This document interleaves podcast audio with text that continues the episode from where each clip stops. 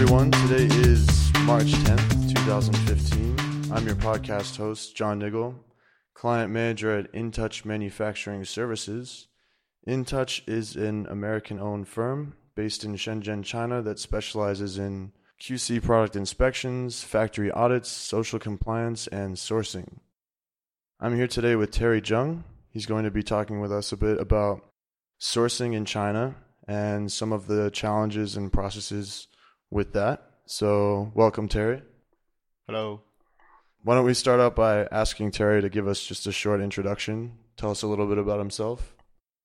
Okay, hi. Uh, my name is Terry Zheng, and I'm uh, come from China and Guangdong province, and I'm a sourcing engineer in InTouch.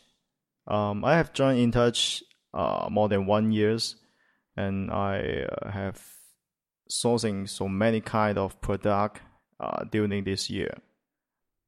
Okay, thank you. So we'll start off with the first question about sourcing, which is what products have you sourced? Something like the chair, battery, cam lock, some electronic part, some magnets, and so on. Um, what kinds of electronic products have you sourced? Like consumer goods? Have you done like tablet PCs, or what specifically have you done for that category? I've done some sourcing like tablet and some touch monitor. Okay. Uh, the second question is um, I know a lot of people are curious about how would you go about sourcing a product. So could you tell us a little bit about uh, maybe your day to day sort of uh, what is the sourcing process for you?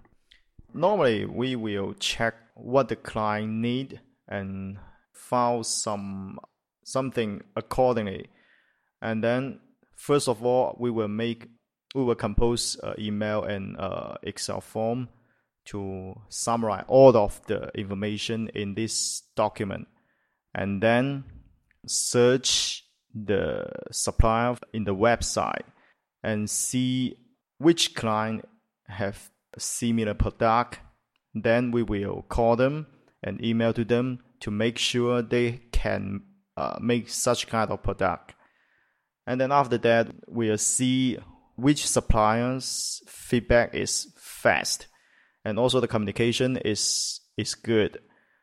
And we also will check the quotation to make sure the supplier we we recommend to the client have good quality and good price, good communication, and fast response. And yeah, we can try our best to find good suppliers to to our client. Okay, so when you when you're looking online at websites for sourcing to find suppliers, what kinds of websites do you look at? Uh, normally, we will find it at Alibaba, Global Source, Make in China, and some local website. Okay. I think a lot of people wonder how difficult could it be to talk to the supplier if you don't speak Chinese? Do you think that's a big issue for people? Do you think that's that you must be able to speak Chinese to find a supplier in China? I think if you can speak Chinese, you will much easy to got a good price and also much easy to know which kind of supply is a fake supply and what kind of supply it's just a trader, not a not a manufacturer. It's possible to file a answer just based on the communication by Chinese. Okay, so because you speak English and you speak Chinese as well, it's easier to negotiate with the supplier, and it's also easier for you to find out if a supplier is actually the factory as opposed to the trading company, right? I think it's possible. Okay. So, what are some of the challenges with sourcing in China? Some of the things that make it difficult for you to do your job? Um, I think there are three points I need to say. It may be the most difficult points for me to doing when I'm sourcing.